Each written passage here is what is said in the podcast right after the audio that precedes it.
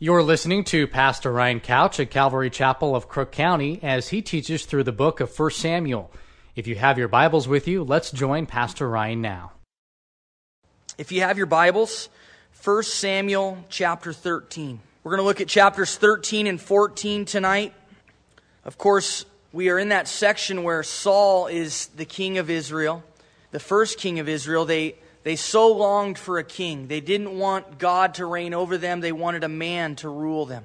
And they begged God and they pleaded with God, and He gave them a king. And now they're finding that they got exactly what they were looking for, which was a man who is fallible, a man who makes bad decisions, a man who doesn't lead them to the Lord, but in fact leads them away from the Lord because you cannot take people any further than you are yourself. And you can't lead people any closer to Jesus than you are personally.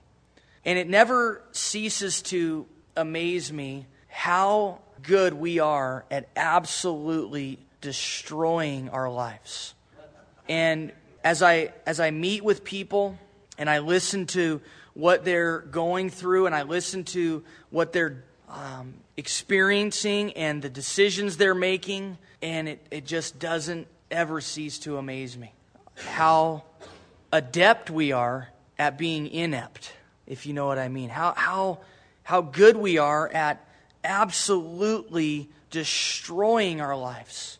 And we see that with Saul, a guy that had all kinds of potential. A guy that when they looked at him, they said, This is a guy that's going to be an amazing asset to our nation. He stood head and shoulders above everybody else. He was handsome, he was smart, and yet he lacked a heart for the Lord. And without that, you're worthless to the kingdom of God. In fact, you're a danger to the kingdom of God. You can be the most talented, the most intelligent, the best looking. You can be the person that everybody wants to be like, and the person that's so popular, and the person that everybody says, wow, you're amazing. And yet, without a heart for God, your life is wasted. And that's what we see with Saul. He had all the talent, but he lacked passion for the Lord. David lacked all of the, the human characteristics that Saul had, but he had a heart for God. And I think sometimes we fail to, to recognize the difference between David and Saul because they both sinned. Why is it that when Saul sinned, as we're going to see over the next couple weeks, that when Saul sinned, the kingdom was taken from him? The carpet was pulled out from under him. But when David sinned, Yes, he had repercussions, but God continued to allow him to serve, and the kingdom was never taken from him. Have you ever thought about that? And the reason is is because Saul sinned out of a complete disregard for God, where David sinned out of a weakness in his flesh. And there is a difference. There, there is a sin, there is a life that just says, I don't care about God, I have no heart for God. And there is a sin that says, I love the Lord, but man, the spirit's willing and the flesh is weak. And hopefully, hopefully you fall into that, that camp of David and, and you're confessing your sin and you're crying out to God to deliver you and, and to free you from the things that are keeping you from obedience. That was the difference between David and Saul. And it says Saul reigned one year, and when he had reigned two years over Israel, so this semicolon actually represents an entire year here. He, he's now reigned two years. Not very long. It didn't take Saul very long for his true colors to show. It didn't take very long for his heart or lack of heart for the Lord to appear. And you know what? We can put on a facade and we can pretend, but only for so long, and it will be manifest. It will show itself to be true. And that's what happens with Saul after two short years. And Saul chose for himself 3,000 men of Israel. You remember back in chapter 8 that he had 300,000 men. And now he, he whittles it down to 3,000 men. 2,000 were, were with Saul in Michmash and in the mountains of Bethel, and a 1,000 were with Jonathan in Gibeah of Benjamin. The rest of the people he sent away, every man to his tent. And so we're introduced to Jonathan, who is the son of Saul a man who was diametrically opposed to his father, which I think shows that we don't have to be like our parents. We don't have to commit the same sins that they did. Saul had no heart for the Lord, and yet Jonathan, like David, had a heart for God. And I think that's why David and Jonathan were such good friends. Jonathan understood the Lord. He understood, as we're going to see tonight in one of my favorite stories, he understood what it was to trust God and to just surrender yourself to the Lord. And Jonathan attacked the garrison of the Philistines that was in Geba, and the Philistines heard of it. Then Saul blew the trumpet throughout all the land, saying, Let the Hebrews hear. Interesting. It's Jonathan that fights the battle, it's Jonathan that wins a victory, but look who's blowing the trumpet Saul. Even taking credit away from his own son, wanting everybody to notice him when he should have been giving the credit to Jonathan. And if you're a person who wants to draw attention to yourself all the time, man, you need to look at yourself in the mirror and you need to see those Saul tendencies. Because Saul was a guy that wanted the glory. He wanted the attention. He wanted people to notice him. And that's why when David came on the scene, he gets so jealous. When the women begin to sing, Saul has killed his thousands, but David has killed his ten thousands. And Saul was furious. He couldn't handle that because he so wanted the attention. He so wanted the glory, even willing to steal it from his own son. And if you're a person that's taking credit for other people's ideas and other people's work, man, you gotta, you gotta stop that. You gotta repent of that. You gotta say, Lord, forgive me for wanting attention so much that I'm even willing to take it when it isn't deserving. But you know what? On the flip side of this, with Jonathan, in ministry especially, but in life, there's times where you'll have ideas and you'll have things that you did and that you put into play and that were things that you should be getting the credit for, and yet somebody else gets the credit. And our tendency is to lash out. Our tendency is to say, hey, that was my idea. What are you talking about? How could you steal my credit? How could you take my glory? And all it does is make us look foolish. And, and so, in those situations, when someone else is rewarded and credited with your ideas and with your work, swallow your pride, give it to the Lord, and just let God take care of it. Now all Israel heard it said that Saul had attacked a garrison of the Philistines, and not and that Israel had also become an abomination to the Philistines, and the people were called together to Saul at Gilgal. Then the Philistines gathered together to fight with Israel, 30,000 chariots and 6,000 horsemen, and people as the sand which is on the seashore in multitude. And they came up and encamped in Michmash to the east of Beth Aven. And so the Philistine army, 30,000 chariots. You can't even conceive of that. 6,000 horsemen, the, uh, an army that outnumbered anything that you could even count beyond your ability to count as the sand which is on the seashore in multitude. And so here's this huge army encamped against them. And when the men of Israel saw that they were in danger, for the people were distressed, then the people hid in caves, in thickets, in rocks, in holes, and in pits. So here's your army, Saul. When they see what they're up against, they just flee and they hide in caves and in uh, behind rocks and wherever they can go. That's the army that he's assembled.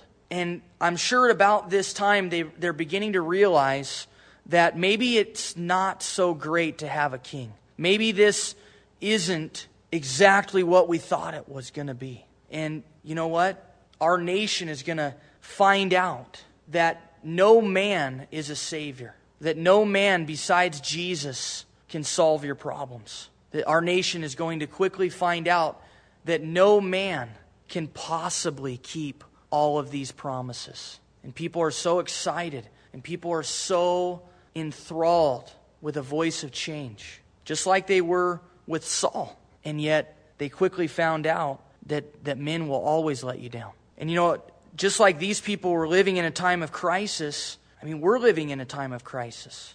And I think it's our tendency to run and to hide and to avoid things. It's our tendency to, to maybe pretend like it isn't happening. Or it's our tendency to be so afraid that we're just paralyzed with our fear, that we don't do anything, that we're just hiding from, from reality. And what the Lord wants for us in these times, just like He wanted for them, is for us to run to Him in a time of crisis. Not to hide, not to panic, not to be paralyzed with fear. The Lord hasn't given us a spirit of fear. And right now, I see so much fear, even in the church, even amongst Christians. Paranoia.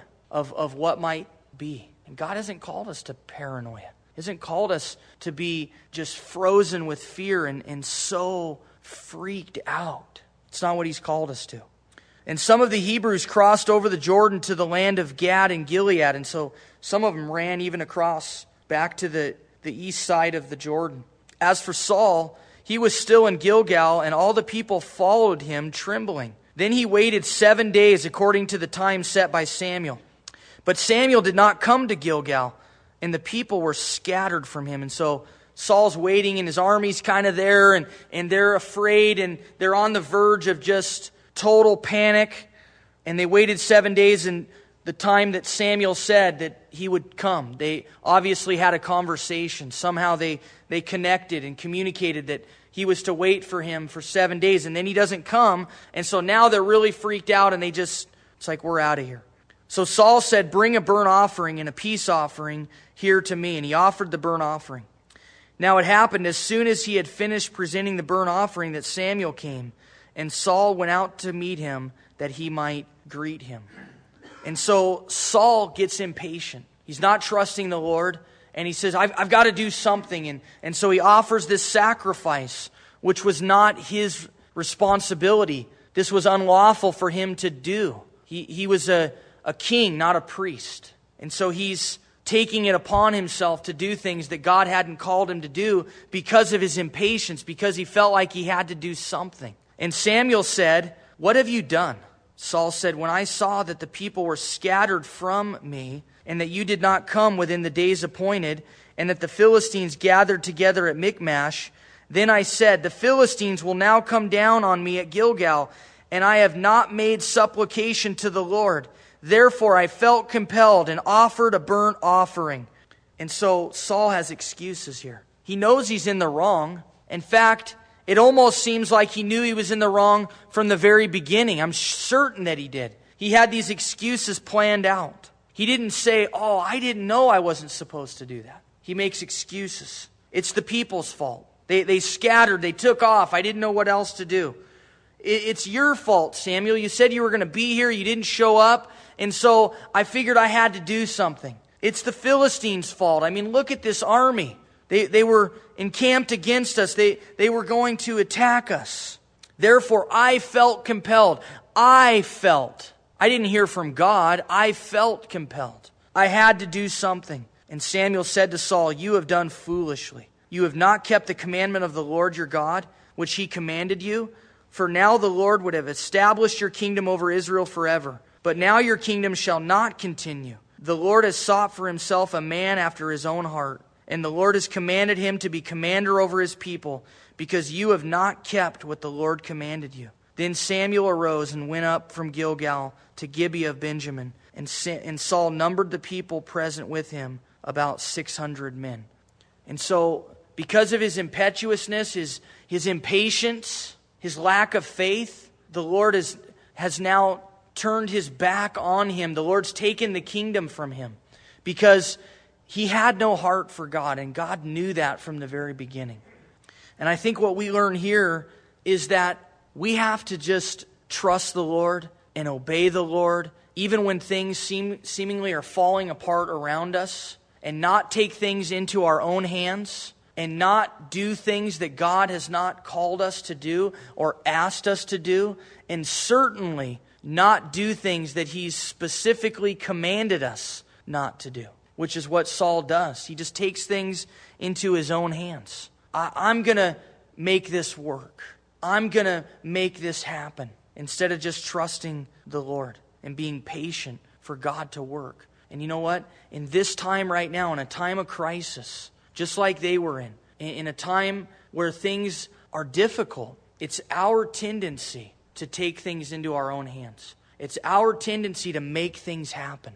It's our tendency to be impatient and to not have faith and to not trust the Lord. And God can't bless that, and He won't bless that. I'm sure in all of our lives right now, there's, there's an area where we want answers and we don't see them. And God brings us to those places. He brings us to those places where Samuel is supposed to show up, but he's not there. And what's going on? And, and the people are scattered, and, and things are falling apart and the enemy is, is coming in against you, and things are tough and, and things are difficult. And it's our tendency to launch out in the flesh, and we have to fight against that. We need to obey the Lord. And Saul, Jonathan his son, and the people present with them remained in Gibeah of Benjamin, but the Philistines encamped in Michmash. Then the raiders came out of the camp of the Philistines in three companies. One company turned onto the road to Ophrah, to the land of Shual. Another company turned to the road to Beth Horon, and another company turned to the road of the border that overlooks the valley of Zeboim toward the wilderness. Now there was no blacksmith to be found throughout all the land of Israel, for the Philistines said, Lest the Hebrews make swords or spears. So apparently the Philistines have killed or captured all of the blacksmiths. But all the Israelites would go down to the Philistines to sharpen each man's plowshare, his mattock, his axe, and his sickle. And the charge for sharpening was a pim. It's about two thirds of a shekel. For the plowshares, the mattocks, the forks, and the axes, and to set the points of the goads. So it came about on the day of the battle that there was neither sword nor spear found in the hand of any of the people who were with Saul and Jonathan, but they were found with Saul and Jonathan his son. And the garrison of the Philistines went out to the pass of Michmash. So they don't have any weapons. It's the bottom line. Not only do they have a depleted army, but they don't have any weapons. And, and they really have no way of getting the weapons except to go to the enemy to supply them. And I'm sure that the Philistines were just really bending over backwards to make sure they had appropriate weapons. And it's a horrible place to be in when you're actually having to appeal to the enemy to help you. And, and how often do we as Christians look to the world, look to our flesh, look to the devil to actually fight against the world, the flesh, and the devil? We look to fleshly means to fight against our flesh, and it's no wonder we fail. We look to worldly means to fight against the world, and it's no wonder we fail. We look to the devil not purposely, not consciously, but we look to the devil to fight against the devil. It's like the, it's like the Israelites going to the Philistines to fight against the Philistines. Hey, do you think you could sharpen this spear so I can kill your brother? And I mean, I'm sure they were just like, you know, sawing off the end of it, making it really dull, and then charging them all kinds of money. Now it happened one day that Jonathan, the son of Saul, said to the young man who bore his armor, Come, let us go over to the Philistines' garrison that is on the other side. But he did not tell his father. And so he's got this, this idea. But he's smart enough not to tell his dad because he knows his dad's an idiot. And he, he's like, you know what? I, I, I've got this idea. I've got this plan. Let, let's go over to the Philistines' garrison. And Saul was sitting in the outskirts of Gibeah under a pomegranate tree, which is in Migron. The people who were with him were about 600 men. So here's Saul, probably just talking with everybody about how great he is, sitting under the pomegranate tree, soaking up some rays, letting people serve him. And here's his son, who has a heart for God, who says, You know what? Let's go and do something. Forget about sitting around. Let's go do something. Ahijah, the son of Ahitub, Ichabod's brother. And you remember Ichabod, who was the son of Eli, the son of Phinehas, Eli's grandson. And you remember that Phinehas died, and so did Eli, and Phinehas' wife. She was so bummed out and so depressed because everybody was dying around her. And she said, I'm going to name my kid Ichabod. And then she died in childbirth. And she just said, You know what? The glory has departed. Name this kid Ichabod. And here, here is Ichabod's brother. And I think the reason that it's sort of inserted here because it's almost kind of without purpose. Verse 3 Why do we need to know who these people are that were there?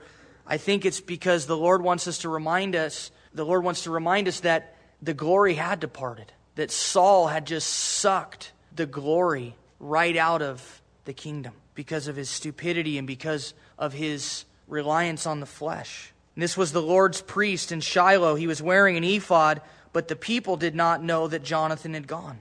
And Jonathan went between the passes by which Jonathan sought to go over to the Philistines' garrison. And there was a sharp rock on one side and a sharp rock on the other side, and the name of one was Bozez, and the name of the other Shainah. The front of one faced northward opposite Michmash, and the other southward opposite Gibeah. Then Jonathan said to the young man who bore his armor, and every officer would have an armor bearer. He would be like an assistant. He would help protect him. He would carry his armor. He would carry his weapons. He would give him insight and advice in battle. He was his right hand man, and every officer had one. And Jonathan says to his armor bearer, to his right hand man, Come, let us go over to the garrison of these uncircumcised, to the Philistines. It may be that the Lord will work for us, for nothing restrains the Lord from saving by many or by few. And I love this story. It's one of my favorite stories in all of the Bible because I've wanted to pattern my life after Jonathan, a guy that just takes risks, a guy that says, you know what, I don't have to see everything in perfect order.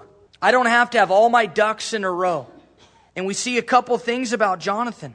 One is he's willing to take risks. He's willing to go up against an army that's like the sand on the seashore in multitude with himself and another guy. He's willing to take risks. He's, he's willing to fail. He doesn't know what's going to happen. And you know why so many of us don't accomplish anything? Is because we're afraid to fail. And it's our pride. We don't want to fail, and so we do nothing. We, we're frozen with fear, and so we would rather, like Saul, just sit around. But Jonathan isn't afraid to fail. He, he, he doesn't care what people think about him. And see, that's what we're often afraid of is, well, what will people think? What will they say? They'll think I'm a loser. They'll think I'm an idiot. But Jonathan realized, hey, what restrains the Lord from saving by many or by few? God doesn't need a whole bunch of help. God can save with a few people. God can, can save our nation with just one guy. And you know what? That's the kind of people that God's looking for. People that just say, I don't need a whole bunch of help. I, I don't need everybody to be behind me. I don't need everybody to think this is an amazing idea. And God's looking for that person that is willing to go at it alone if need be. God's willing, looking for that person that's willing to fail. And God is looking for that person that has enough faith to realize that one with the Lord is a majority. Jonathan had the Lord. They didn't. He knew that that was a majority. And what is God calling you to do that may seem ridiculous, that may seem like there's no way that's going to work? There, there's no way that you're going to be able to accomplish that. And I think our church ha- has been a real testament to that, of the things that God's accomplished through our church. And, and the community looks on and says, there's no way that little church should be able to do that. And, and somebody kind of titled our church, The Little Church That Does Big Things. And at first, when I heard that, I, it kind of offended me. Because when you call a church planter's work little, it, it's kind of offensive, you know? And, but as I thought about it, it was, it was just like this it was giving God the glory. And as our church has grown, I, I never want that to change. I always want to be taking risks. And so, what was a risk to us five years ago may not be a risk to us today. And so, let's push the envelope. Let's be like Jonathan that says, you know what? What restrains the Lord from saving by many or by few? Let's always be those people, that church that's willing to take risks, that's willing to fail. And in my life, I've made plenty of decisions and, and launched out in things that have failed and done plenty of things that weren't successful. But if you don't do anything, you, you'll not be successful in anything. And so, what's God calling you to do? What, what kind of opportunities do you have that just don't seem like there's any reason why that should work? What is it that the Lord would want you to take risks for Him in? Because I'll say this that, that oftentimes in ministry, if it makes sense, it wasn't the Lord. If it makes sense, if it's logical, if it's something that the world would look on and go, yeah, that, that makes sense. I can understand that. Then typically it isn't the Lord. But when, when people look on and go, man, that makes no sense at all. I don't understand how that is working. I don't understand how that is happening. Just like when, when people look on at the things that God has accomplished through our church. And I think they recognize that there's just no way that that should ha- ever happen. And that's what I love about Jonathan. Let's just go up. Let's see what God wants to do. And you know what, you guys? That's what I want to infuse in this church is, is just that mindset. Let's see what God wants to do. Let's go up. Let's step out. Let's be willing to fail. Let's be willing to take risks. I hope if, if anything in my leadership style, that that's some things that you've learned. This is, this is the kind of church that I want to have. It, it never ceases to amaze me how, when, when you try to get people behind stuff and to do stuff, and, and, and how it's all about why it won't work. And listen to his armor bearer. I love this guy. So his armor bearer said to him, Do all that is in your heart. Go then, here I am with you, according to your heart. You know what? Some of us are Jonathans. Some of us are guys and, and gals who are just risk takers, who are, who are called to go out and to make things happen, to have ideas, to have faith, to lead, to take risks. And some of us are armor bearers. Some of us are like this guy who get behind Jonathan's and say, you know what? Do all that's in your heart. I'm here. I want to serve alongside you. I want to help your vision come to pass. I, I want to be a part of this. I, I wouldn't have the idea. I wouldn't have the, the guts. I wouldn't be able to take the risk, maybe, but I'm willing to go behind you and I want to help. And I'll tell you the thing that Jonathan's hate to hear. Oh, no, no, no, that won't work. No, no, there, there's no way. We don't have enough money. We don't have enough help. That can't ever happen here. The people aren't ready for that. Jonathans really have no use for those kind of people because they're just dead weight. It's just like, you know what? Go sit under the tree with Saul. I don't have time for that. Now, of course, sometimes we, we need to, to be directed in the right way, and, and we need to, to have people point out things. But for the sake of this text, if you're not a Jonathan, be an armor bearer. Be a person that says, I'm with you. Do all that's in your heart. Go for it. And not just go for it, but I'll go with you. And if I'm going to tell you things that we need to look out for and that could possibly go wrong, I'm not telling you that to discourage you. I'm only telling you this to make us more effective. Do you understand the difference? There's people that are just like wet blankets and just they just want to discourage and they're pessimists and nothing will work. But then there's really smart, gifted people who say, "Okay, I want to get behind that vision, but let me tell you a few things." From my experience, we need to, to do this and this so that this doesn't happen. And Jonathan's can go, yeah, that's, that's right. That makes sense. But not people that just say, there's no way that'll work and I'm not going. Good luck. Then Jonathan said, very well, let us cross over to these men and we will show ourselves to them. If they say thus to us, wait until we come to you, then we will stand still in our place and not go up to them. But if they say thus, come up to us, then we will go up, for the Lord has delivered them into our hand, and this will be a sign to us. Now, sometimes people confuse a fleece when God has given you clear direction and a fleece when you don't know what in the world you're doing. And there's a big difference. You, you remember Gideon. God gave him clear direction. This is what I want you to do. Okay, Lord, well, just in case you're lying, or you don't know what you're talking about, or I'm not hearing you right, let me do this fleece. And then the Lord answered. Okay, well, just in case, and now let's do it the opposite. But God had given him clear direction. So he was not trusting the Lord. He was demonstrating his lack of faith. But with Jonathan here, he had no direction. He was just launching out, trusting the Lord. And so he didn't want to be a fool. And so he wants to hear from God, and that is wise. And there's a big difference. So both of them showed themselves to the garrison of the Philistines. And I mean, I just kind of wonder how this went down. You know, two guys like, hey, here we are. And the Philistines said, look, the Hebrews are coming out of the holes where they have hidden. So they're making fun of them. Then the men of the garrison called to Jonathan and his armor bearer and said, Come up to us and we will show you something. Or literally in the Hebrew, we will teach you a thing or two. And Jonathan said to his armor bearer, Come up after me. for the Lord has delivered them into the hand of Israel. Here's a leader. He doesn't say, okay, you go first, let's see what happens.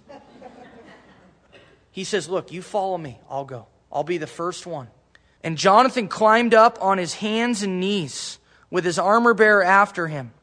And they fell before Jonathan. That is, the Philistines fell before Jonathan. This was difficult. This wasn't like a slam dunk. He's crawling up on his hands and knees. He, he's having to put effort out.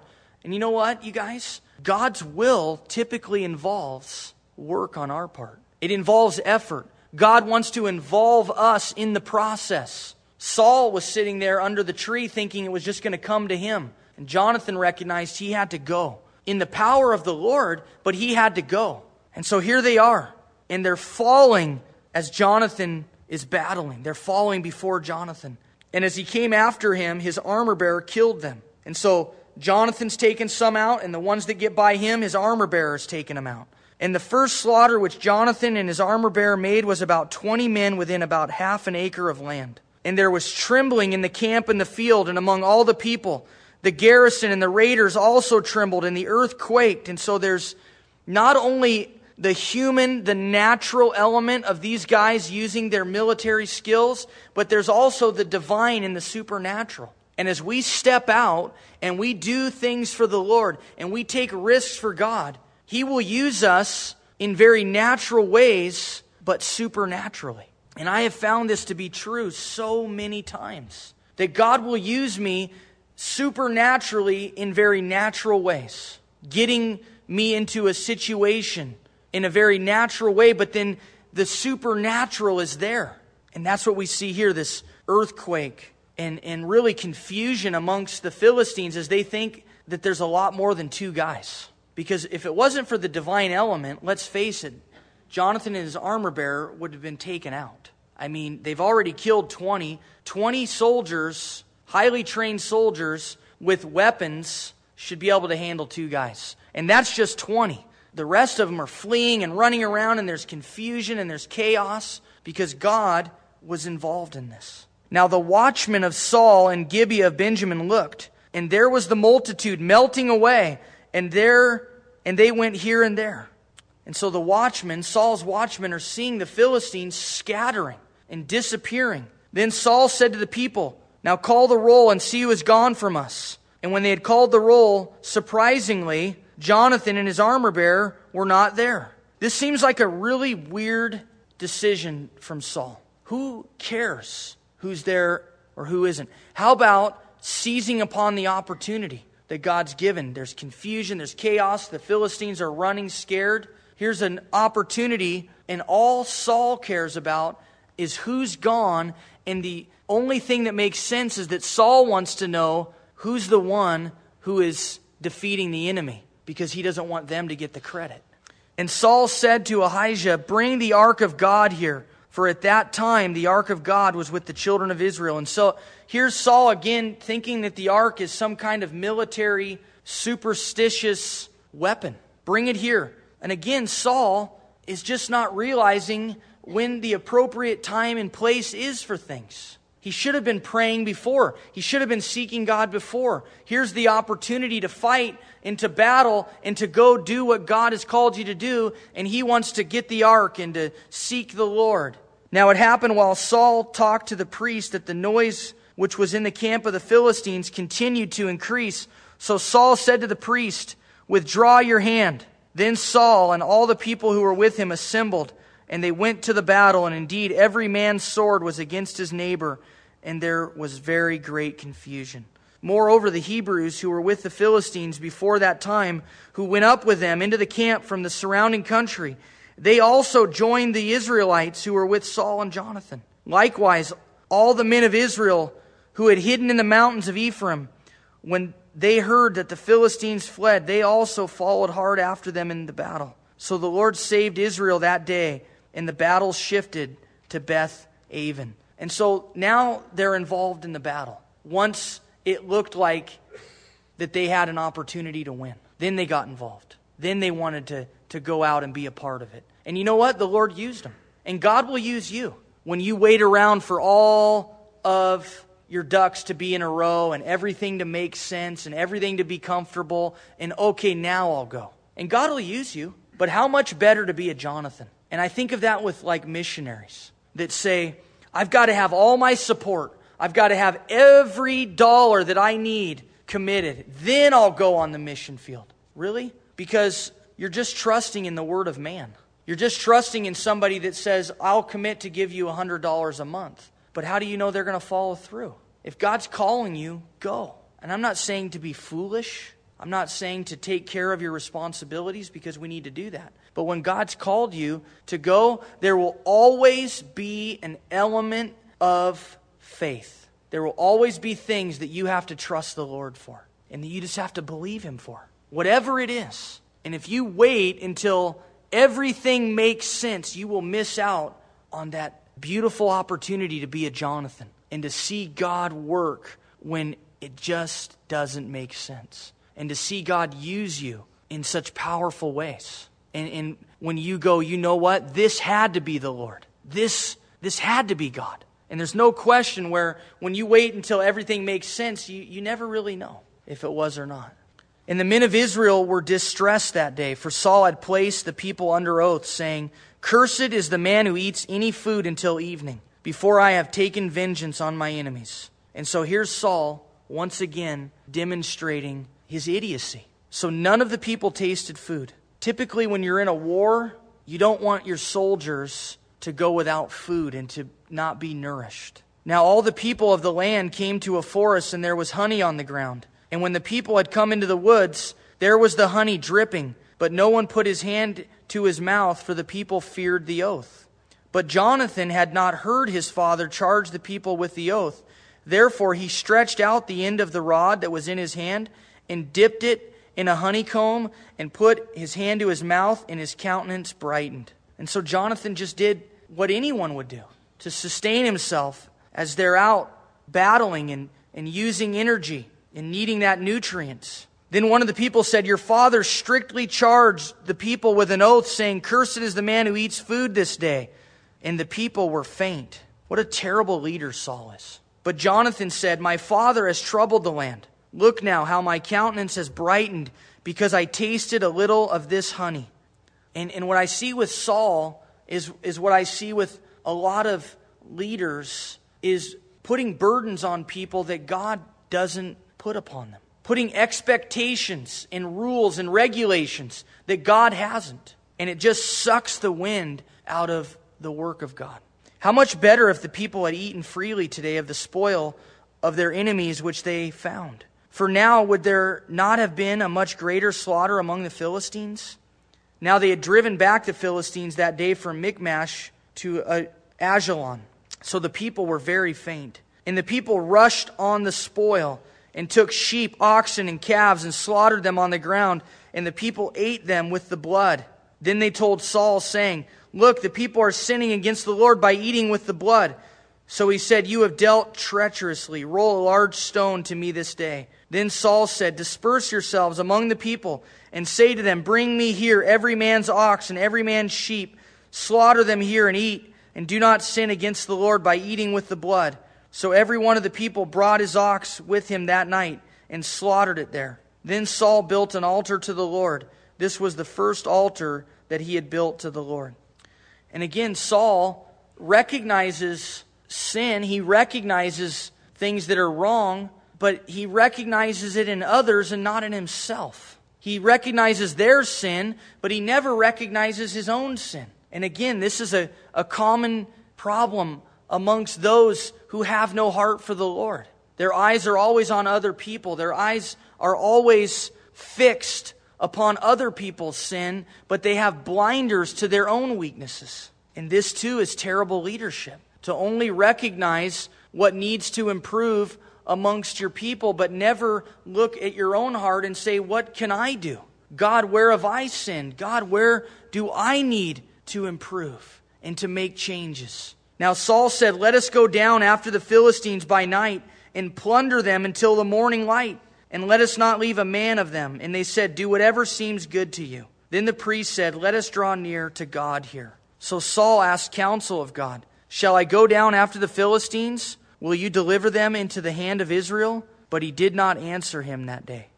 It's horrible when, when you've hardened your heart against the Lord and hardened your heart against God, and he turns his heart against you, and you cry out to the Lord and he doesn't answer. Because really, Saul is not wanting to have a relationship with God. Saul is not wanting truly to do the will of God. Saul just wants God to be there when he needs him. He wants a God for his own convenience, a God to, to answer his prayer. Okay, Lord, we're about to go against them. Are you going to deliver us, deliver them into our hands? And how many of us are guilty of that? We're not really interested in a relationship with God. We just want God to be there when we need him. And, and God will not be manipulated. He's not our puppet, He's not a genie in a bottle. And Saul said, Come over here, all you chiefs of the people, and know and see what this sin was today.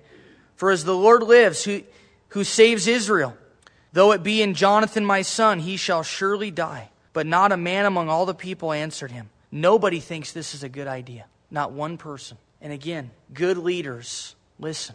Good leaders are, are willing to hear from their people and to ask questions. And good leaders recognize that when nobody agrees with me and no one is following me and no one thinks this is a good idea, I better stop and check myself. And I can't tell you how many pastors I've seen who are just so stubborn and so set in their ways of doing things, even though people are leaving their churches in droves and they won't recognize their own mistakes and it's always somebody else's fault. Or a ministry within a church that's just being driven into the ground.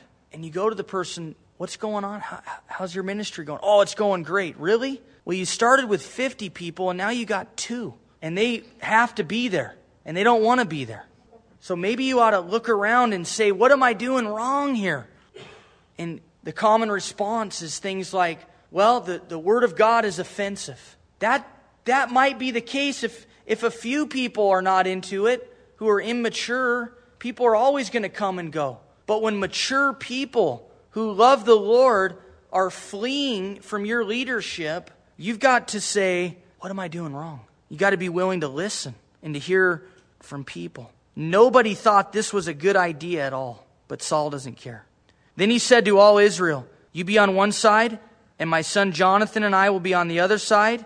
And the people said to Saul, Do what seems good to you. That's their common response now. Hey, whatever seems good to you, Saul, yeah, just go ahead, do it. Therefore, Saul said to the Lord God of Israel, Give a perfect lot. So Saul and Jonathan were taken, but the people escaped. And Saul said, Cast lots between my son Jonathan and me.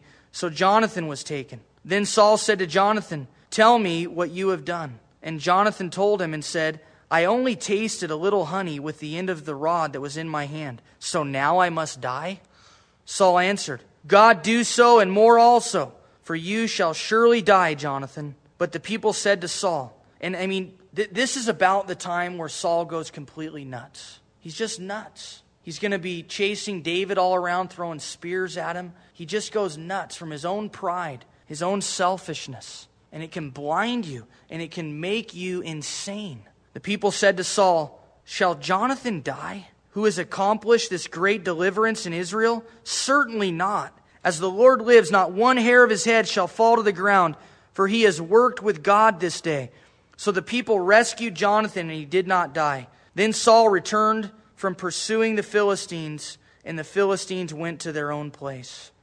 So Saul established his sovereignty over Israel, and notice Saul established it. God's hand is no longer upon Saul. He's doing this all on his own, and it's all in vain because God's not with him. And God's going to begin to raise up David. And Saul can do whatever he wants to establish his sovereignty and to make people obey him and to rule with an iron fist, but God's not with him. And man, th- there is nothing worse than that, than trying to do ministry, than trying to serve the Lord, than trying to lead in your own strength and in your own power when you know full well that God's not with you. Horrible. And he fought against all his enemies on every side, against Moab, against the people of Ammon, against Edom, against the kings of Zobah, against the Philistines. Wherever he turned, he harassed them. And he gathered an army and attacked the Amalekites and delivered Israel from the hands of those who plundered them. The sons of Saul were Jonathan and these guys. And the names of his two daughters were these the names of the firstborn, Merab, and the name of the younger, Michal. The name of Saul's wife was Ahinoam, the daughter of Ahimaaz. And the name of the commander of his army was Abner, the son of Ner, Saul's uncle.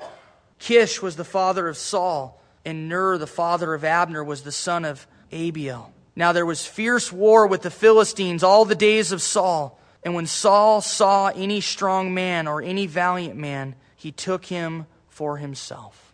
In chapter 15, which we'll look at next week, we basically see the end of Saul's reign as king. We, we see the end for him as he makes one last terrible decision. And it's a, a very, very applicable passages, Samuel says to Saul, You know what, Saul? To obey is better than sacrifice. God wants our obedience. And we'll look at that next week. So let's stand and pray together. Father, we thank you for your word. God, I thank you that you speak to us through your word. And, and, Lord, I pray that we've heard from you tonight. God, I know that there's people here that you want to raise up as leaders. God, there's people here who you want to be like Jonathan. God, who you want to go out and, and to take risks for you. God, to do things that people say can't be done for your glory, not for our glory, God, but for your glory and for your kingdom. God, forgive us for being willing to take risks for our own benefit and, and for worldly gain, but not taking risks for you and not stepping out and being willing to sacrifice our lives, Lord, to take risks in ministry and service to you. And God, raise up Jonathan's here tonight. And Lord, if you're putting that on, on somebody's heart, God, may they just commit themselves to be that and to take risks for you and to go out in, in service to you, Lord. And God, I pray that you'd raise up armor bearers, Lord, people that will just come alongside, people that just want to serve, people that just want to help in whatever way they can, and they want to get behind a leader's vision and a leader's heart. And they're optimistic, Lord, and they're willing to use their talents and their gifts and their resources, and, and they're willing to take risks, but not necessarily be the front man. Lord, raise up armor bearers. God, raise up servants in this church to serve alongside the leadership. God, pour out your spirit. Raise up people to go and to be your vessels in this community so that you can flow through us and do the unthinkable for your glory. We thank you, Lord. In Jesus' name, amen. You've been listening to Pastor Ryan Couch of Calvary Chapel, Crook County. For more information, you can write to us at P.O. Box 378, Prineville, Oregon 97754. Thanks for listening, and God bless.